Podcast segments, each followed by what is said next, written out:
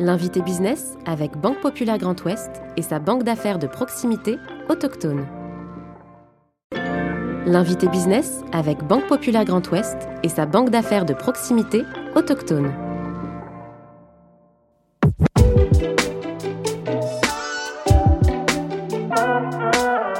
Née à Quiberon, dans le Morbihan, sa société fabrique et distribue des conserves de poissons haut de gamme. Plus de 400 collaborateurs travaillent les sardines, thons, filets de maquereau, selon les savoir-faire artisanaux traditionnels. Créée par son grand-père en 1932, elle est la troisième génération à succéder à l'entreprise en 2011. Caroline Hilliet-Lebranchu, présidente directrice générale de La Belle-Îloise, est aujourd'hui l'invitée business. Je suis Clément Lessort et vous écoutez le podcast de l'invité business. Bonjour Caroline Hilliet-Lebranchu. Bonjour. Merci d'avoir accepté notre invitation dans le fauteuil de l'invité business. Vous êtes la troisième génération à la direction de La Belle-Îloise. Et lorsque vous avez repris cette entreprise, en tout cas sa direction en 2011, est-ce que c'était une fonction qui était écrite à l'avance? Est-ce que vous étiez prédestiné finalement à occuper ce rôle que vous jouez aujourd'hui? Alors non. Oui et non, je dirais, pas prédestiné en tout cas, et c'était pas préécrit non plus, puisque mon père a 4 enfants, je suis l'aînée, mais il a jamais, lui, souhaité en amont nous en parler, nous dire voilà, ce serait bien que quelqu'un reprenne, pas du tout. Et il voulait absolument pas induire qu'on fasse quelque chose qu'on ne désirait pas vraiment. Et c'est moi qui suis allée le voir au début des années 2000 en disant bah voilà. Moi, si vous ne faites rien avec cette entreprise, un jour, ça m'intéresserait de faire partie de celles et ceux qui poursuivront l'aventure. Donc là, évidemment, il était ravi de ça et il en a parlé avec son frère, qui était aussi avec lui à la direction de l'entreprise. Et ils ont dit « OK ». Et c'est comme ça que l'aventure a commencé. Mais c'était pas écrit. J'avais même dit quand j'étais petite que jamais je ferais ce métier-là parce que je ne travaillerais jamais dans un bureau toute la journée. Et justement, alors quand vous étiez enfant, quels souvenirs vous gardez de la conserverie, de votre père, de votre oncle, de votre grand-père qui travaillait, qui en étaient les responsables? Alors, en fait, l'entreprise, elle fait partie de la famille. Mon père a dit récemment, c'était un peu comme son 5e enfant, même si, évidemment, ses enfants primaient, mais ce que je veux dire, c'est que... Il y consacrait beaucoup de temps, c'est toute son énergie. Mais plus que ça, en fait, ils étaient associés avec mon oncle et ils dirigeaient pendant 24 ans, ils ont dirigé ensemble l'entreprise, mais on partait en vacances ensemble. On mangeait le dimanche ensemble. Le dimanche soir, c'est pas de sardines, c'est une tradition familiale, donc on mangeait des conserves belle-îloises. Quand on rentrait de l'école, si ma mère n'était pas là, on rentrait, on allait à l'usine. Quand le dimanche, il fallait prévenir les salariés que peut-être il n'y avait pas de sardines, mon père nous mettait tous derrière un téléphone et avec lui, on appelait les salariés pour leur dire de ne pas venir. Enfin, on a vécu Belle-Îloise. Vous avez grandi au milieu des ateliers, au milieu de cette entreprise. Caroline, de quelle façon finalement on se prépare à cette transmission? Quand vous avez pris la décision au début des années 2000, comment est-ce qu'on se forme, entre guillemets, à devenir un jour la dirigeante de cette entreprise? Alors oui, mais en tout cas ça se prépare, c'est clair. Donc moi j'ai fait une école de commerce, ça faisait déjà 8 ans que je travaillais dans une multinationale qui n'a rien à voir avec La Belle-Îloise, mais pour autant c'est travailler ailleurs, avec d'autres, travailler en équipe, donc c'est déjà apprendre. Et puis, donc, quand moi, plusieurs années plus tard, dit c'est le moment, parce qu'entre le moment où j'ai exprimé un désir et le moment où ça s'est fait, c'est passé quelques années, eh bien, on a pris un coach ou un conseil qui a travaillé avec moi 6 mois avant mon arrivée pour déjà qu'on réfléchisse ensemble à qu'est-ce que j'allais y faire. C'est-à-dire, je venais un premier jour, un lundi, pour dire quoi, pour faire quoi, qu'est-ce que j'allais faire les mois qui suivaient et les années qui suivaient. Donc on a préparé. Il fallait un projet, il fallait orchestrer, dire le timing. Donc par exemple, on s'était dit, je viens et mon père s'en va 5 ans après. Et qu'est-ce qui se passe pendant ces 5 ans? L'année 1, l'année 2, l'année 3, qu'est-ce que j'ai à faire? Qu'est-ce que je dois savoir faire? Voilà, et donc on a préparé ça et pendant les 5 ans, du coup, on a déroulé ce plan, on l'a adapté, mais on l'a déroulé. Et progressivement, j'ai pris des responsabilités successives. J'ai aussi été en charge de projets, notamment systèmes d'information ERP, qui m'ont permis de rentrer dans les process de l'entreprise. J'étais aussi membre du comité de direction, ce qui m'a permis de co-construire avec le reste de l'équipe la stratégie. J'ai accompagné mon père au quotidien sur de nombreuses opérations, c'est-à-dire des choses qui nécessitent un apprentissage de long cours. Je vais prendre un exemple concret. On vend en direct dans des magasins. La clé du commerce, c'est l'emplacement.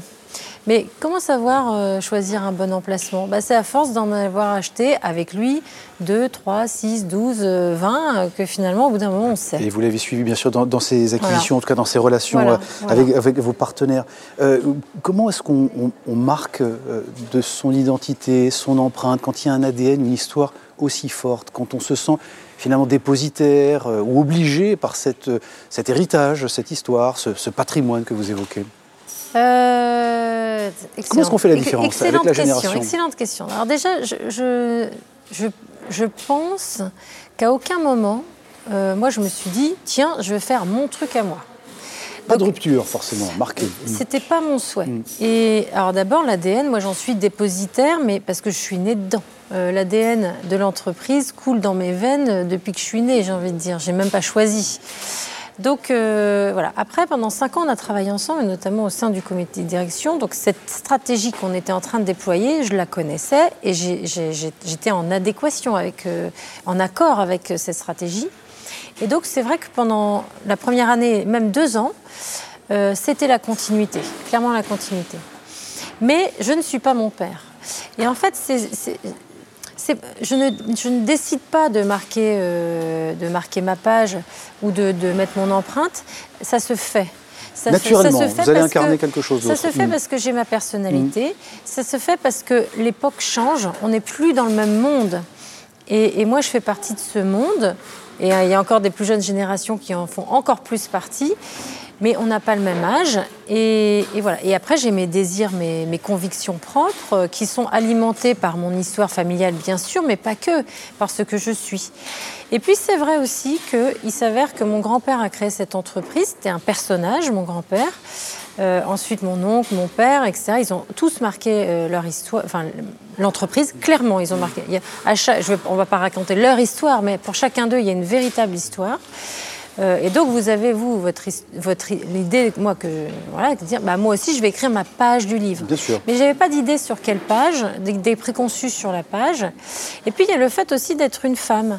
C'est-à-dire que, pour mon grand-père, jamais il aurait imaginé, lui qui avait eu 5 enfants, qu'une femme, un jour, prenne la tête de son entreprise.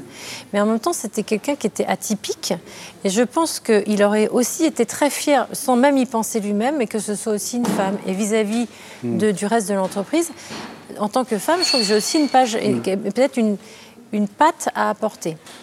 Comment les collaborateurs ont perçu d'ailleurs votre arrivée ? Ceux qui vous avaient connu peut-être comme petite fille ou jeune fille, qui avaient connu votre père ou votre oncle comme dirigeant, vous avez été accepté, il a fallu faire vos preuves. Je ne peux pas répondre pour eux. Alors déjà, mais en même temps, déjà des anciens qui m'avaient connue petite, il n'y en avait pas tant que ça. Il y a beaucoup de gens qui sont arrivés. L'entreprise a beaucoup grandi avec mon père, avec moi depuis, donc il y a beaucoup de nouveaux. Donc pour certains d'entre eux, on est quasiment arrivés en même temps. Et puis certains d'entre eux, je les ai embauchés. Voilà. Donc pour eux, cette question-là se posait moins. Et puis on est dans une entreprise familiale. Et donc, il y a des valeurs. Je suis la fille de mon père et je bénéficie, c'est comme ça, c'est la vie, mais quelque part d'un a priori de légitimité. Voilà. Il faut le conforter pour autant. Après, il faut le conforter. Il faut le conforter, il faut le consolider, puis il faut faire ses preuves de fait. Parce que la vraie preuve qui compte, c'est les résultats de l'entreprise, sa pérennité, sa vie, sa croissance, son développement, son histoire, le sens, sa raison d'être, enfin tout ça. Alors justement, Caroline, le sens, la raison d'être, est-ce que vous incarnez aujourd'hui, qui est sans doute propre à votre génération et encore plus avec celles qui vont suivre, c'est vos engagements RSE liés à vos process de production et à vos produits. Qu'est-ce que ça veut dire aujourd'hui concrètement pour la Belle-Îloise ? Pour rebondir sur la question précédente, c'est exactement ça. C'est-à-dire faire avec son temps, son époque et ce que je suis. Et moi, aujourd'hui, il s'avère que je suis chef d'entreprise. Mais je me suis posé cette question-là, je ne sais pas si c'est de cette manière que mon père se l'était posé avant, mais moi je me suis dit à quoi je sers et pourquoi je suis là et qu'est-ce que je dois faire de cette entreprise et donc à quoi sert cette entreprise. Et donc quelque part, je me sens responsable de cette fonction.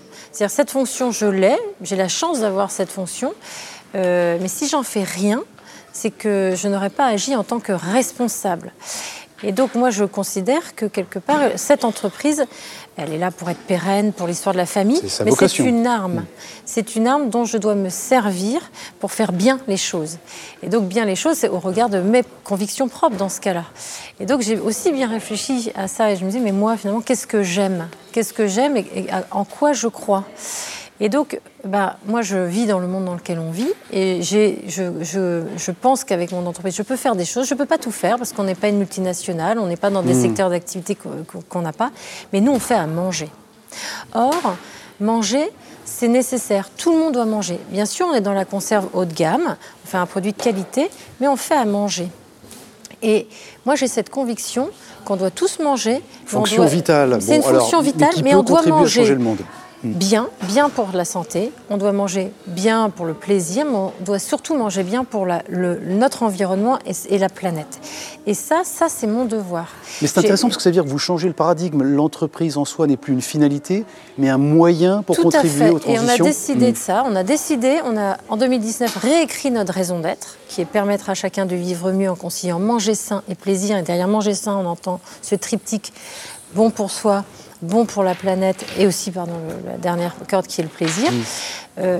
Mais effectivement, l'entreprise, elle doit être pérenne, elle doit être rentable parce que sinon, elle ne vivra plus, mais elle doit être utile. Et donc, moi, en tant que chef d'entreprise, je dois agir, je dois me servir de cette entreprise pour prendre ses responsabilités. En fait, cette entreprise doit servir à être responsable. Dans notre domaine, on n'a pas vocation à sauver le monde, on ne pourra pas, mais dans notre domaine, on a une vocation à faire quelque chose de bien. Caroline, on vous sent évidemment très très convaincue par ces engagements forts, on le comprend bien, mais comment vous garantissez d'embarquer l'ensemble de l'équipage de La Belle-Îloise sur ces sujets-là ? Alors déjà, vous écrivez, et c'est la raison d'être dont je parlais, on l'écrit ensemble. Alors nous, on ne l'a pas écrit avec tout le monde, mais avec un petit groupe, on a écrit cette raison d'être, on a aussi réécrit nos valeurs, mais surtout quel comportement induit cela supposait. On a ensuite fait un atelier à destination de tous, enfin plusieurs ateliers, pour chacun s'approprie les valeurs, ce que ça veut dire dans son quotidien, la raison d'être. Et puis on communique, c'est-à-dire que... Et puis on prend des décisions. Par exemple, cette année, on a décidé de deux choses. Un, d'obtenir la qualité de société à mission, c'est en cours. Et deux, de se faire labelliser en scène responsable, qui est un label RSE.